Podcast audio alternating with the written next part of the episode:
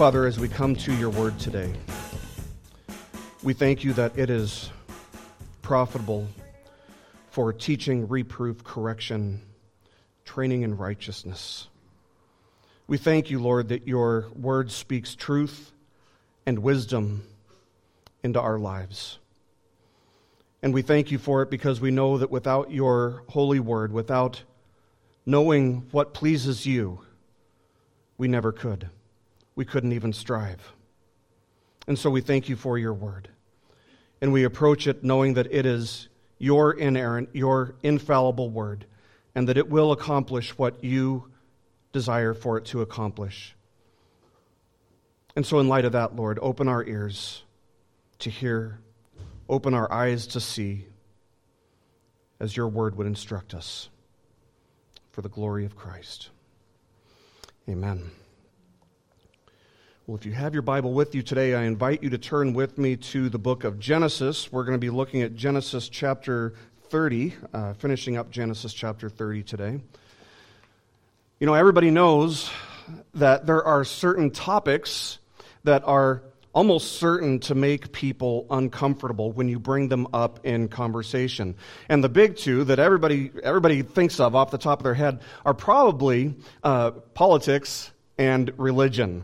Uh, those are kind of the obvious ones. If you want to make sure that you uh, increase the likelihood of you locking horns with somebody uh, in a culture that has as wide a political spectrum as we have today, talk politics. It's almost guaranteed to make people uncomfortable.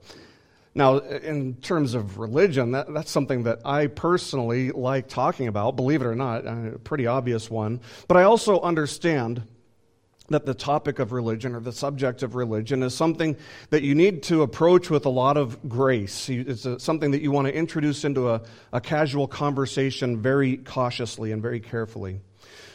So, religion and politics, two very uncomfortable topics. But according to a recent survey that was done by banking giant Wells Fargo, there's another topic that people have become even more sensitive about more than politics, more than religion. And that topic is money or personal finances.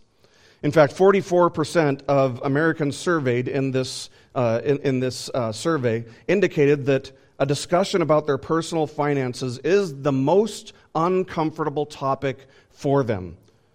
People, have, people would rather talk about death People would rather talk about uh, religion or politics than they would about money or personal finance. So, the list of, of terrifying topics, if you will, looks something like this Money and finances uh, was deemed an uncomfortable topic of conversation by 44% of those polled, death 38%, politics 35%, and religion 32%. So, with that in mind, you might guess that people get really, really uncomfortable when you mix two of these topics together, like money and religion. Truth be told, there are two errors that people, including Christians, including self professing Christians at least, the two errors that people make when it comes to money and religion. On the one hand, you have the prosperity gospel, which is absolutely heretical. Uh, the, the idea that God's desire is for us to be materially rich and carnally satisfied beyond our wildest dreams. And it used to be that the only place that you could find this kind of preaching was if you turned on TBN uh, late at night, and they'd have people every night on there. But that is not the case in our day and age. With the proliferation of the internet, the popularity of the internet, and with the declining Christianity in our culture, the prosperity gospel has become increasingly common. In fact, most of you know that President Trump's personal pastor, and that's a term that I'm using very, very loosely in this context. Uh, President Trump's personal pastor is a woman who teaches the prosperity gospel. A false teacher named Creflo Dollar once tweeted for the world to see that, quote, Jesus bled and died so that we can lay claim to the promise of financial prosperity. I mean, that is so far from a biblical view of, of money and faith. Uh, it, it's hard to believe that there would be anybody in the world who would be duped by this. It's hard to believe that anybody would actually take that. But they do. So, this is one of the errors that people fall into when it comes to religion and money. They believe this lie that God has promised to materially or, or financially bless a person in accordance with the size or, or the strength of their faith. That's one of the errors. But on the other hand, you have an equally damnable and an equally dangerous heresy that was actually very common prior to the Reformation, especially within the Roman Catholic Church, and that is the idea that the more destitute or the more financially poor and, and deprived a person is, the more righteous that person must be. So, according to this view, people in ministry, especially, ought to be poor, ought to be destitute. And as a pastor, to put aside my, my personal interests, that is not a biblical view at all. If you think about the way that, that monks used to live, the way they used to deprive themselves in an effort to earn God's grace and, and to look righteous before men. I mean, there are still plenty of people, Christians included, who think that this is the way that Christians, especially people in ministry, are supposed to live. I remember hearing a story about a man who took Jesus' instruction to the rich young ruler from the book of Mark to go and sell all you possess and give to the poor, and you will have treasure in heaven, and come follow me. That's what Jesus said to the rich young ruler. And this guy said, Well, this is a command that applies to everyone who desires to follow Christ. And so he did. He sold all that he had, he gave it to the poor, and he lived as a homeless man for several years, convinced that this was the only way that every Christian Christian was supposed to live. And that simply isn't the case either. So these two views, these competing voices, have stirred up a lot of confusion among Christians about how to handle money, how to handle their prosperity. We need to know what God's word says about handling prosperity, and it says a lot.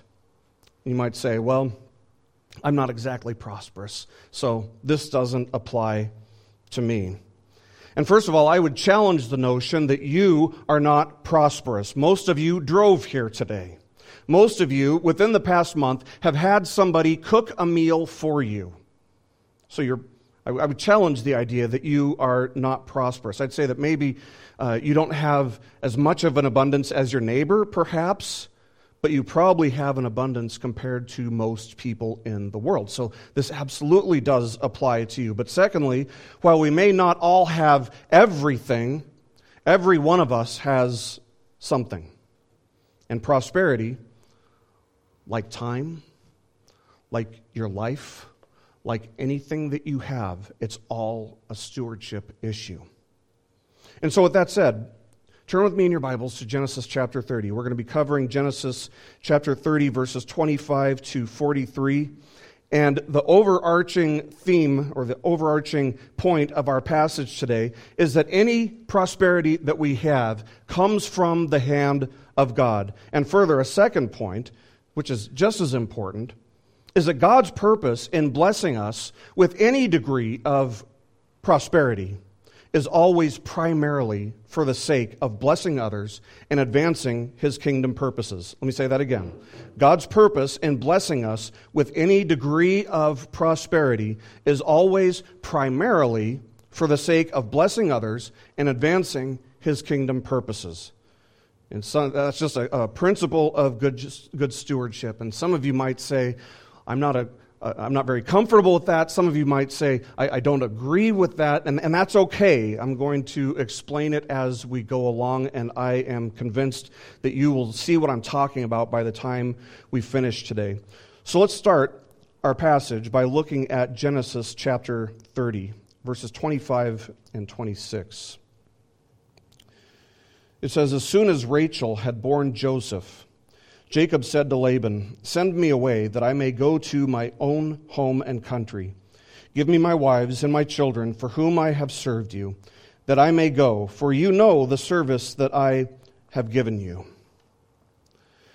Now, just to set a little bit of context here, we have to remember that back in chapter 28, God had promised Jacob that he would bless him, that he would prosper him, that he would protect him.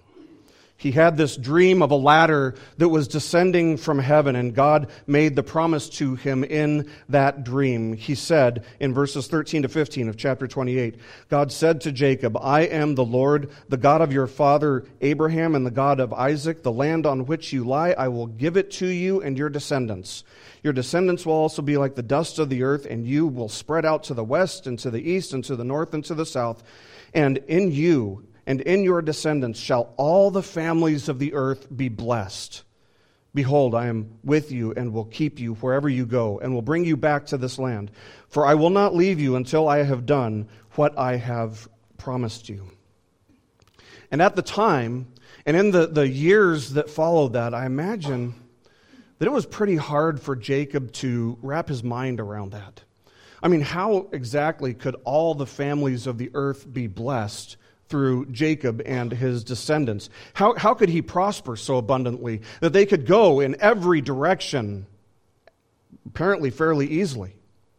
But after serving his uncle Laban as a slave for many years, during which time he gained multiple wives, he now has many children. We saw last week he had 12 boys and, and, and Dinah. Don't forget Dinah. He now has many children. And so the fulfillment of this promise must have seemed a little bit more tangible, must have seemed a little bit more, more real, more, uh, more possible, at least, in Jacob's mind. Jacob, you must remember, Jacob came to Laban with nothing. And after 20 years of serving him, he still has nothing. He's received enough to stay alive, but not enough to get ahead. He's been used, he's been swindled, he's been cheated by Laban more than once. And we saw that this is God's discipline upon him because Jacob himself had always been a cheater and a swindler. And he knows, Jacob knows that Laban, while he loved the prosperity that he had gained as a result of Jacob's work, Laban, he knew, had no desire to reciprocate. He had no desire to take care of Jacob, no desire to bless Jacob, no desire to ensure the prosperity of Jacob. And we're going to see in, in the next chapter. Uh, Jacob is going to rebuke Laban, saying, If the God of my father, the God of Abraham, and the fear of Isaac had not been for me, surely now you would have sent me away empty handed. He knew Laban's character. He'd been there for 20 years, and it started by being swindled. He knew that this is how Laban would have treated him. He would have sent him away with nothing. And Laban agrees with that assessment, by the way, in the next chapter, saying in the very next verse, The daughters are my daughters, and the children are my children, and the flocks are my flocks, and all that you see is mine. And there's some truth in that. Yeah, those are his daughters, but that, that's beside the point. Those are Jacob's wives. So Jacob knows Laban's character as we come into our passage today. He knows that Laban has sinned against him greatly by failing and refusing, really, to pay Jacob a fair wage. And this is what sets the stage for Jacob declaring his intentions to depart from Laban. Now, the question that we should be asking ourselves is what is really so wrong with what Laban would do? What is Laban's sin specifically? Because it's not sinful to have an abundance in and of itself. There, there's nothing necessarily wrong with having a lot of stuff. But at the root of Laban's complete self centeredness, complete selfishness, I'm convinced that you would find the great silent sin that we call covetousness. There's perhaps no sin in Christian circles in all of Christendom that gets less acknowledgement. But covetousness is a deadly, deadly sin, if for no other reason, because it prevents a person from experiencing true joy, true contentness. What could possibly be more relevant, by the way, as we enter into the Christmas season, than taking a look at the effects of covetousness in Laban and Jacob? But what is covetousness, you might ask? And you might get a few different definitions for it. One person might say the desire to accumulate things. Okay, they're, they're on to something there. Another person might say the desire for things that don't belong to us. Okay, I, I, I, agree with both of those things. Those things are both true, but I do think that there's another element to covetousness. And that is, I think, one of the defining symptoms or, or traits of covetousness is that it's when we love the gifts that we have more than we love the giver of good gifts.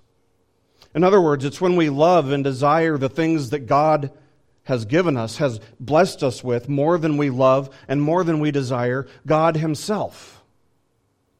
One anonymous Puritan author had this to say about it. He writes, quote, Covetousness does not come to you with its name plainly written on its forehead, but like a fox steals in when and where you least expect it, dresses itself up in the garb of prudence, foresight, industry, creeps in under the leaves of profession, and when it has got safely in, you will find to your cost what an enemy you have let come within your walls.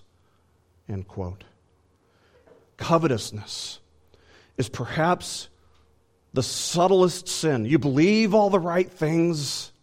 You even go to church regularly. You pray regularly. You study your Bible regularly. But covetousness is such a subtle thing. You might not even realize that it's lurking under the surface. And so, with that in mind, in, in Laban's case, he probably could have made some kind of, of logical or rational argument for his right to all that he had. And for us, we can probably justify it too, failing to recognize covetousness for what it is. Someone might say, Well, I, I need to eat first and foremost, I, I need to eat. And so they, they go to their, their favorite restaurant every night and they order filet mignon and the, and the most expensive wine to the tune of $75 a day. And then when it comes time to supporting the church or supporting uh, uh, various ministries, they say, Well, I, I have nothing left over. I don't have Eh, very much to give. My, my finances are poor. Maybe you say, well, I, I have to save my money because I want to retire someday, or, or what if a recession comes back?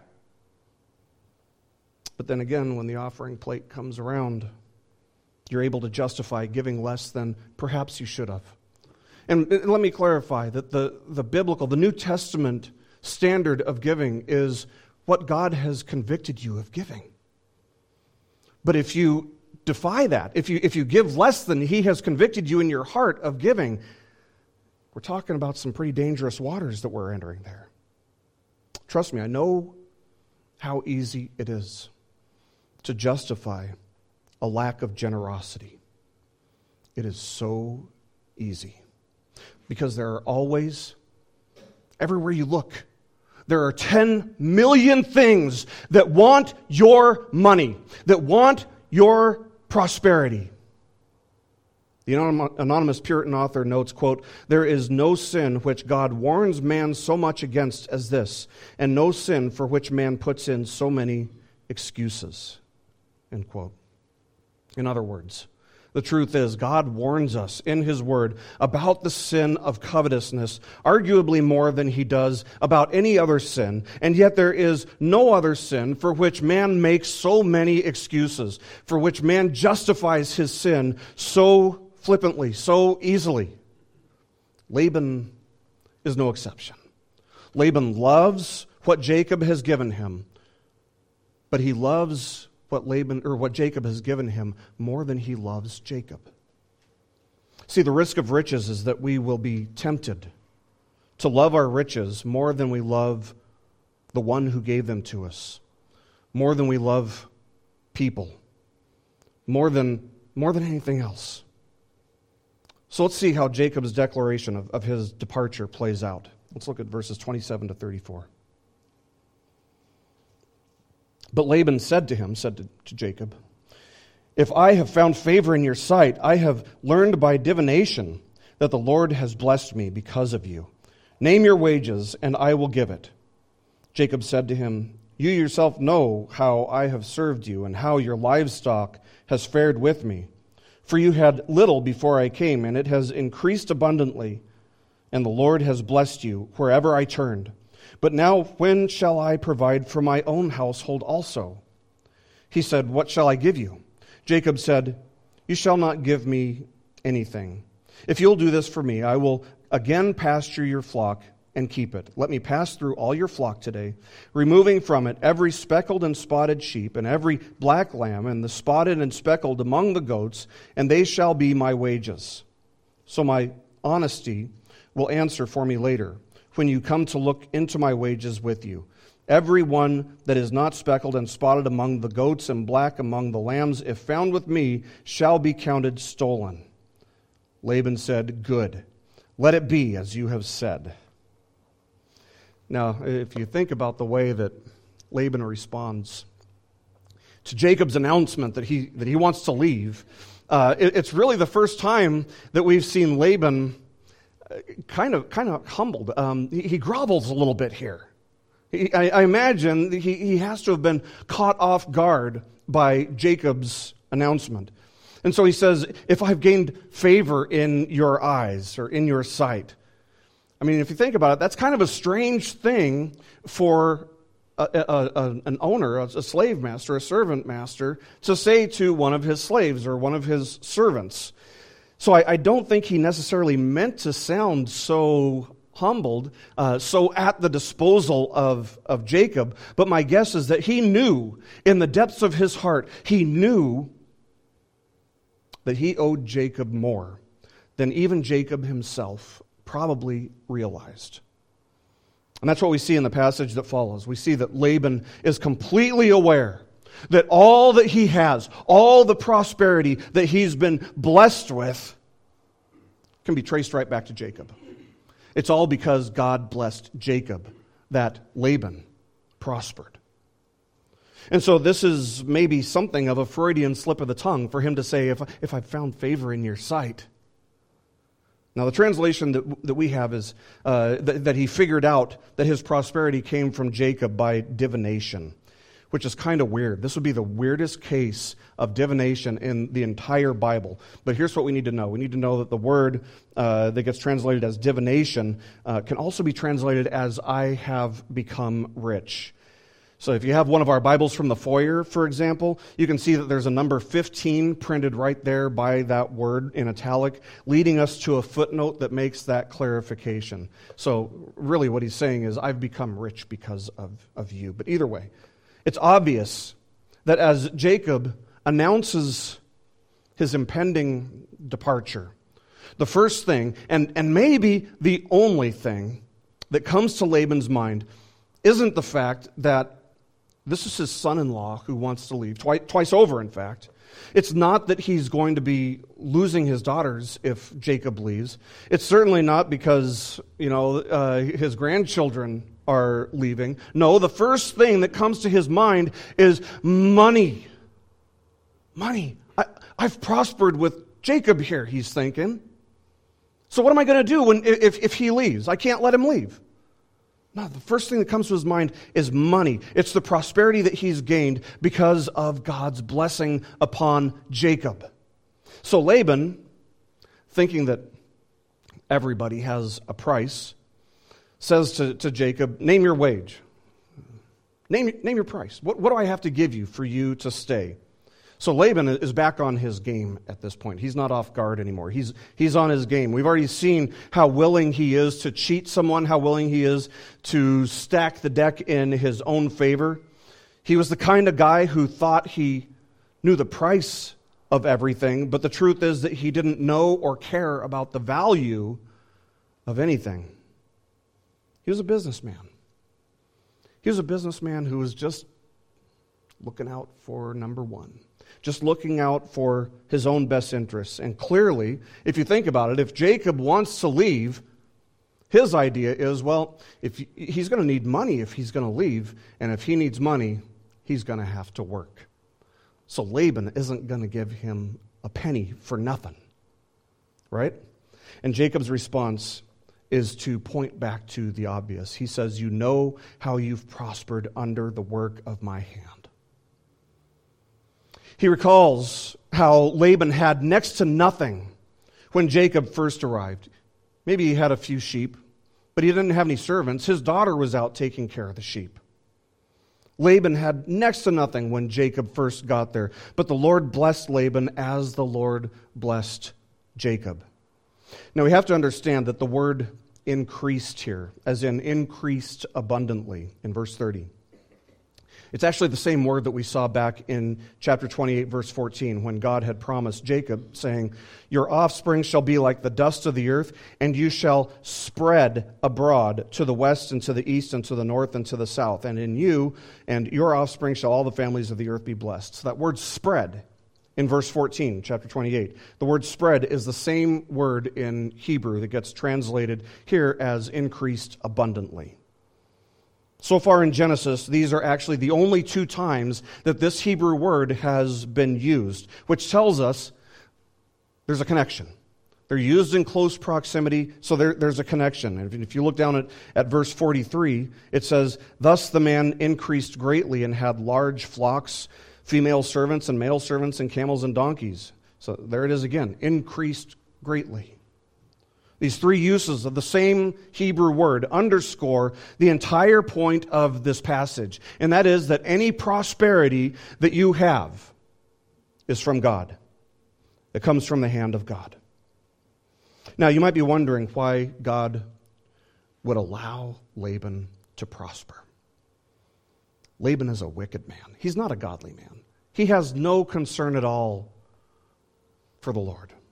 So, why do the wicked prosper? That's the question of the ages, isn't it? We see that question throughout the Psalms. We see that question throughout the Old Testament. Job, for example, he asked, Why do the wicked live, reach old age, and grow mighty in power? That's from Job 21 7.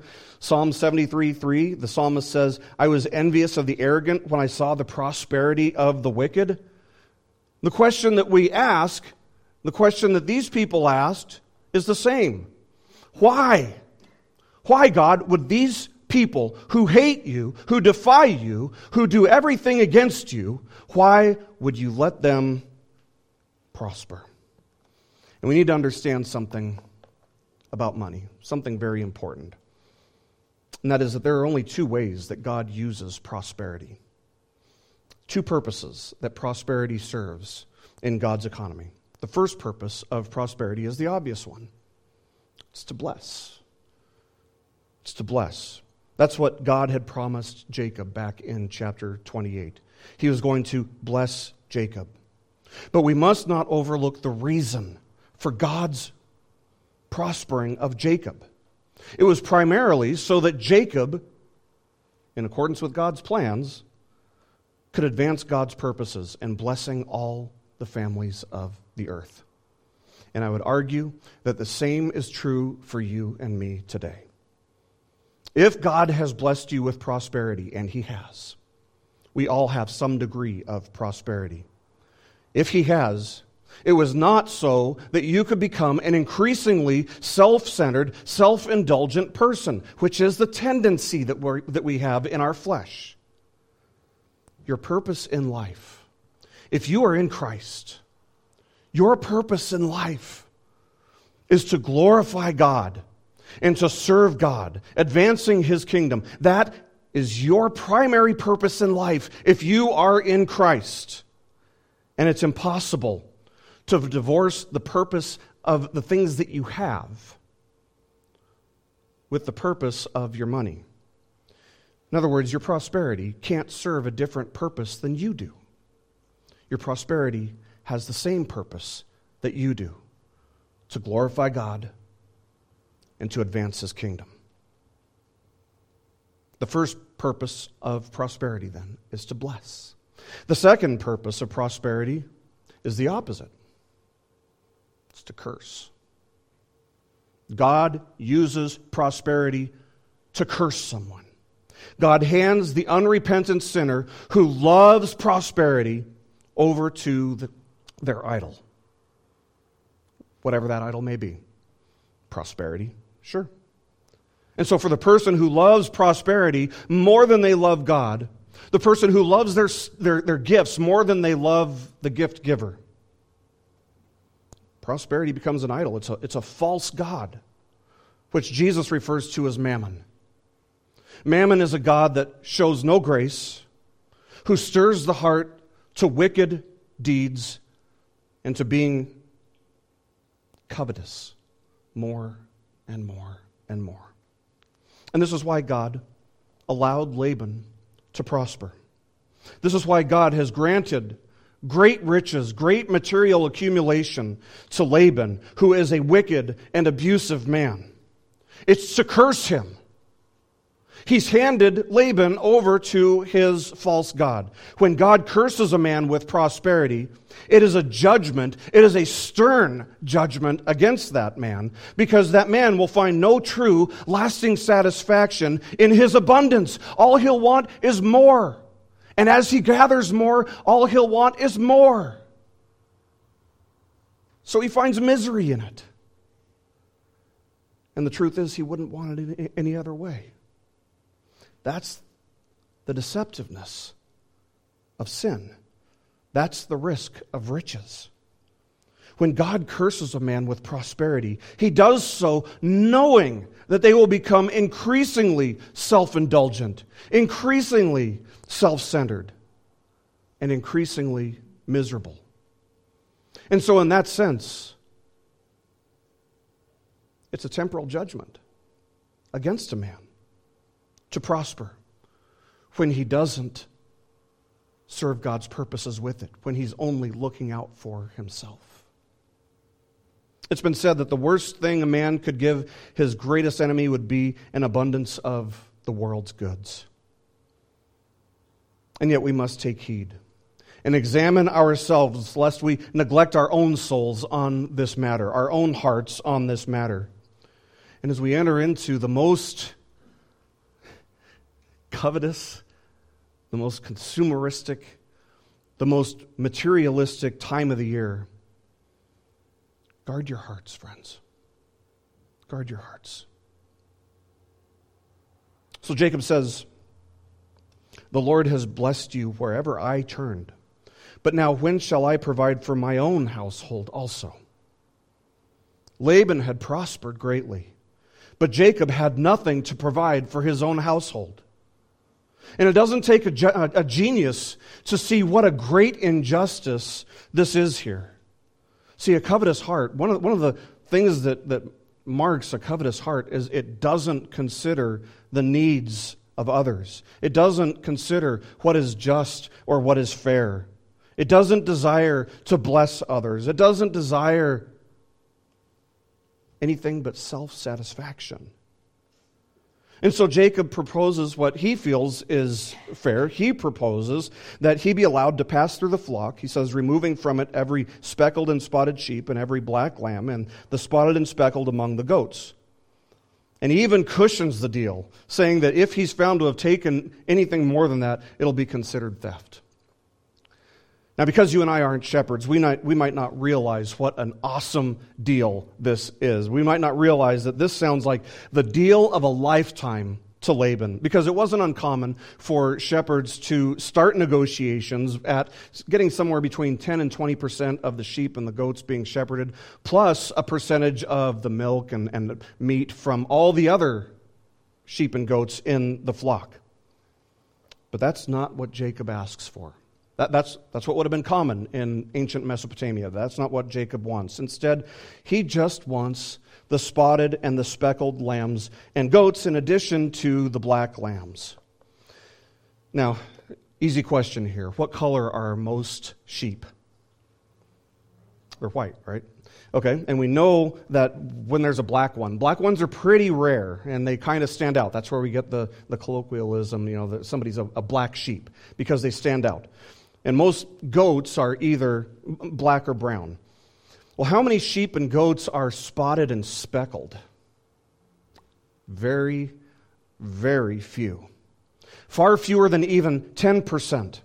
And so when Laban hears this proposal, in his ears, he's thinking, man, this is a deal better than anything I've ever heard before. It was a deal better than anything you could have found on Black Friday.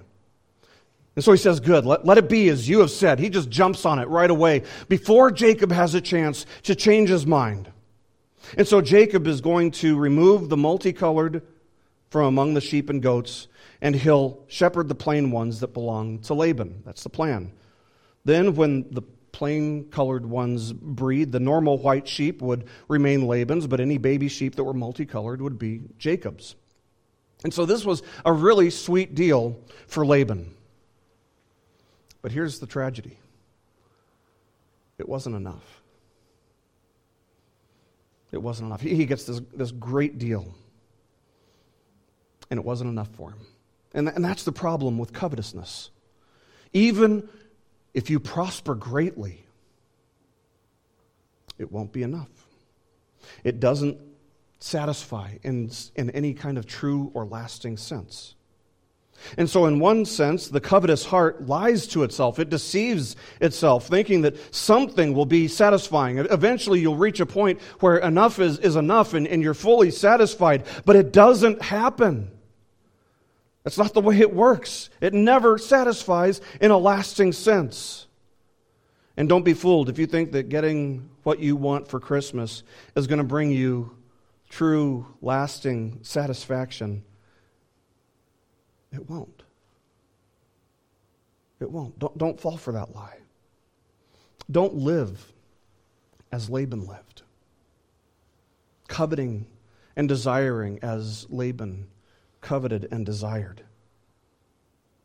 It wasn't enough for Laban to have prospered greatly for all these years while he deprived Jacob. And it wasn't enough to, to get this, this deal of a lifetime put on the table by Jacob. So let's continue, verses 35 to 43. But that day Laban removed the male goats that were striped and spotted, and all the female goats that were speckled and spotted, every one that had white on it, and every lamb that was black, and put them in charge of his sons. And he set a distance of three days' journey between himself and Jacob, and Jacob pastured the rest of Laban's flock. Then Jacob took fresh sticks of poplar and almond and plane trees, and peeled white streaks in them, and exposing the white of the sticks. He set the sticks that he had peeled in front of the flocks in the troughs, that is, the watering places where the flocks came to drink. And since they bred, when they came to drink, the flocks bred in front of the sticks. And so the flocks brought forth striped, speckled, and spotted. And Jacob separated the lambs and set the faces of the flocks toward the striped, and all the black in the flock of Laban. He put his own droves apart and did not put them with Laban's flock. Whenever the stronger of the flock were breeding, Jacob would lay the sticks in the troughs before the eyes of the flock, that they might breed among the sticks. But for the feebler of the flock, he would not lay them there. So the feebler would be Laban's, and the stronger Jacob's.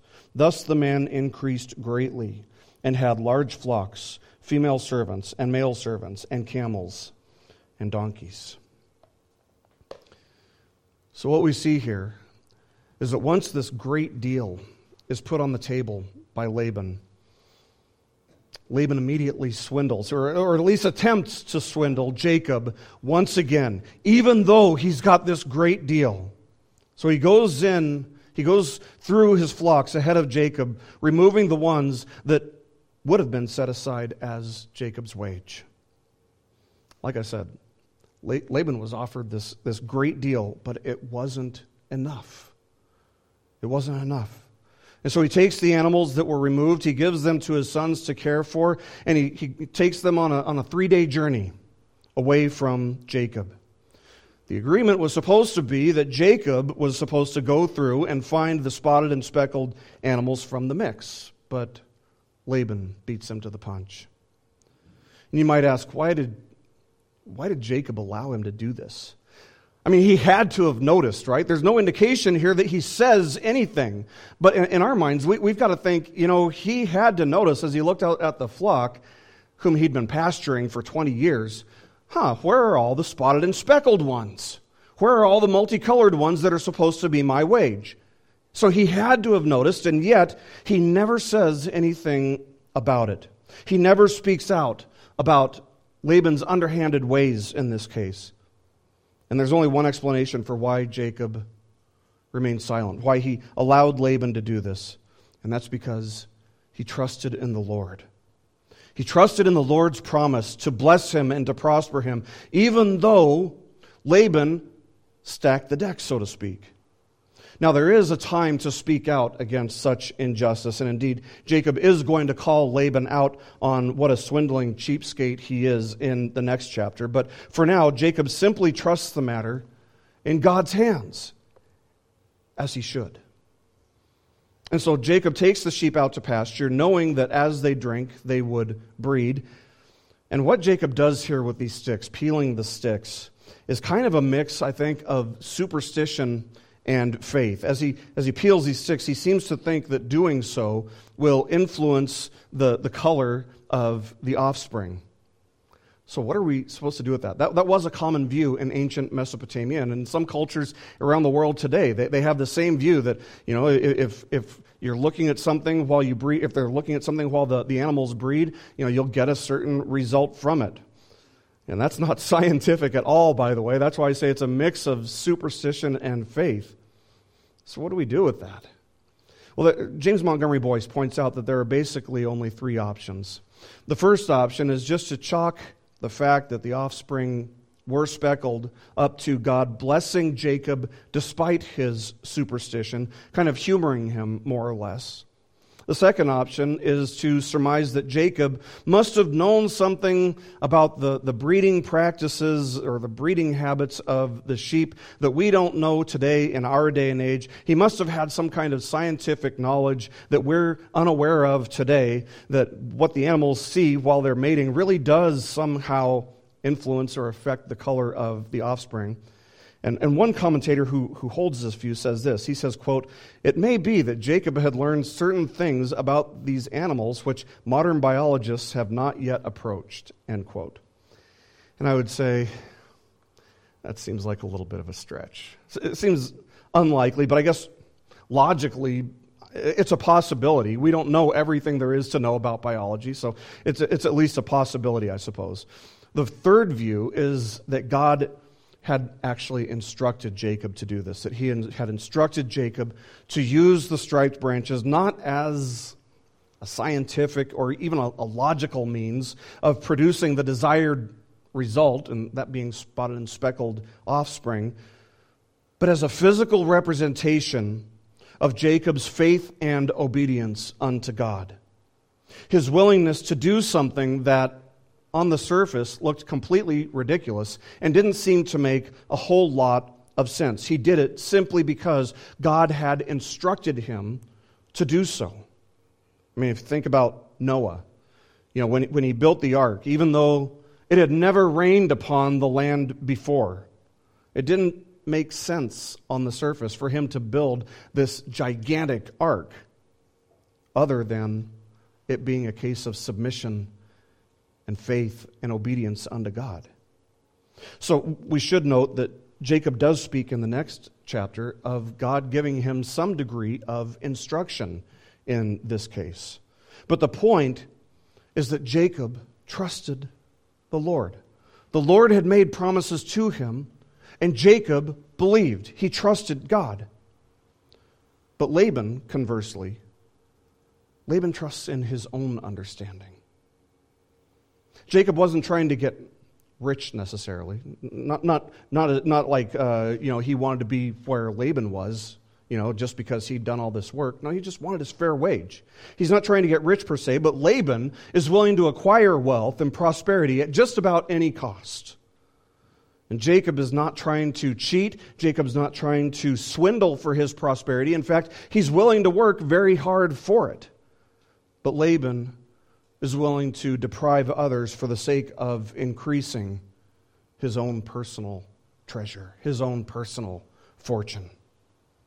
Boice writes, quote, an employer who is determined merely to get as much out of his business as possible will underpay his workers, thus diminishing their desire to work, and with it their productivity which will result in increasingly inefficient production and an eventual failure to develop new products and markets. End quote. And this is how God curses a greedy man, a covetous man, with prosperity. Eventually, his workers lose motivation, and his company takes a turn for the worse. His greed, therefore, his covetous greed, will be his own undoing eventually. So just so we're clear on this issue, this passage isn't giving some kind of justification for socialism. You know, Jacob's not asking or demanding to be Laban's equal. He's not demanding to get it for free just because they live in the same place. No, he's willing to work hard for it. So it's not a case for socialism. It's, it's definitely not a case for communism. It's actually making the case for libertarian capitalism. And this is how the free market is supposed to work. The employer makes a better and, and more competitive company by keeping his employees, his workers happy, by paying them a fair wage so that they're motivated to keep working hard and improving the company. That's the way it's supposed to work. God never wants us to be slothful. He wants us to put forth our best effort into anything that we do, including our work. And so, even though Laban thought that he had an ace up his sleeve, so to speak, Jacob does end up prospering, despite Laban's efforts to swindle him once again. But it's not because Jacob was so smart or so cunning or so wise. It's not because he was so lucky. It's because he trusted and obeyed the Lord. And that's what you and I must do too. We must trust the Lord. Maybe the real lesson here is to work hard, glorifying God with your work, working as unto the Lord, not for man. To work hard, do your best, and to trust the Lord with the results. So I leave you with these three principles from this passage. Three principles. Number one, do not attempt or strive or desire to prosper by taking shortcuts or by depriving others. In fact, don't even, don't even let the desire for prosperity enter your heart if it involves coveting. If you prosper, guard your heart against covetousness. If you prosper, may you see it as being from the hand of God by working hard and by earning a fair wage. The tendency that we have when we have an abundance, when we have much, and it's so easy to do it, is to love the gift more than we love the gift giver. And once we do that, it becomes really, really easy to justify depriving others, taking shortcuts, or cheating for the sake of our own gain. The second principle Know that any prosperity that you have, and all the prosperity that you have, is from the hand of God. It is all from the hand of God. So be a good steward with it. Be generous with it. We, of all people, should be known as generous people because Christ has been generous with his grace to us. Glorify God with your prosperity, no matter how much or how little you have.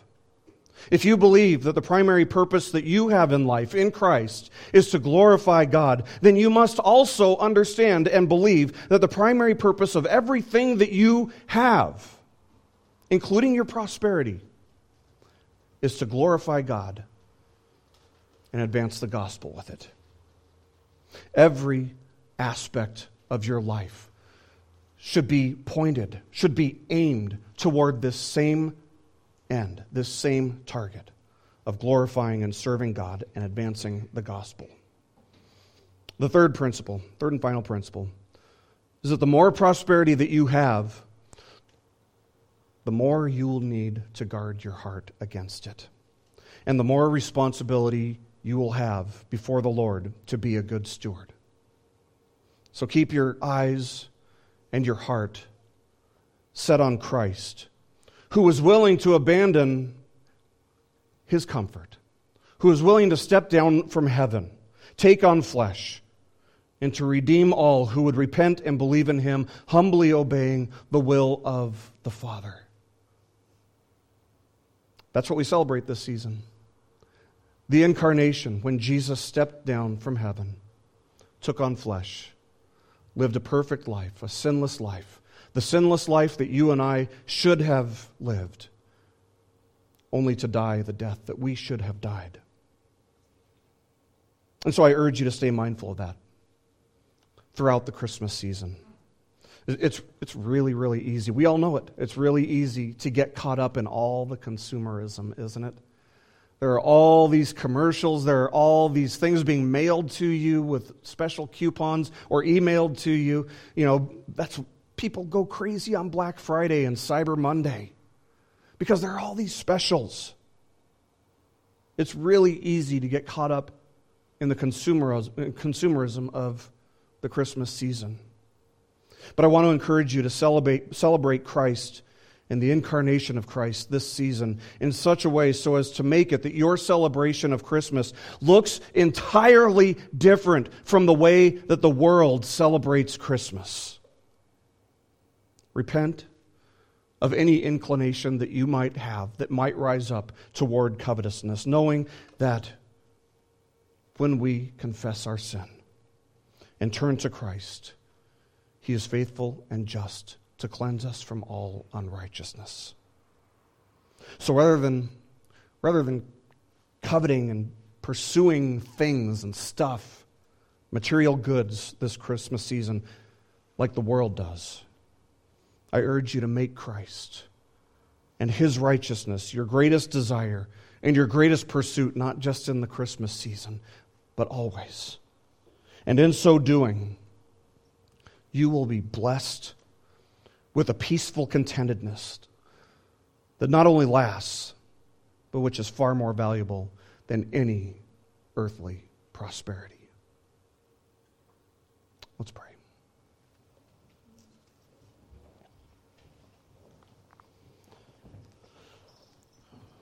Father, we thank you for your word. And we thank you for the way that it instructs us and convicts us and shines a light into the dark corners of our hearts. Thank you for the way it inspects us, challenges us, corrects us. And so, Lord, as we come into this very materialistic season in our culture, give us the wisdom to not covet. Give us the wisdom to continue loving you more than we love the abundance that you bless us with. We thank you for the abundance that we have in this country. We thank you that we don't have to worry about where we will sleep or what we will eat, but that you have provided more than generously for us. But teach us, Lord, to have the right perspective of it all, that we might glorify you, not only with ourselves, but with all that we have, for the glory of Christ. Amen. This message has been brought to you by BibleStudyPodcasts.org. We are a listener supported ministry. If this is your first time listening to us, we thank you so much for joining us and we ask nothing further from you. But if this is a ministry that you rely on for regular spiritual teaching, we do depend on your financial support to keep us going and growing. If you'd like to make a donation to BibleStudyPodcast.org to keep us going and reaching thousands of people around the world, you can go to our website, BibleStudyPodcasts.org, and you can make a donation on the right hand side by clicking on the support box. Again, we do rely on your support, and we thank you so much for your financial participation in this ministry, which enables us to continue in our mission of teaching timeless truths in these truthless times. God bless you. Thank you so much for listening today, and keep growing closer to Jesus. Take me deeper.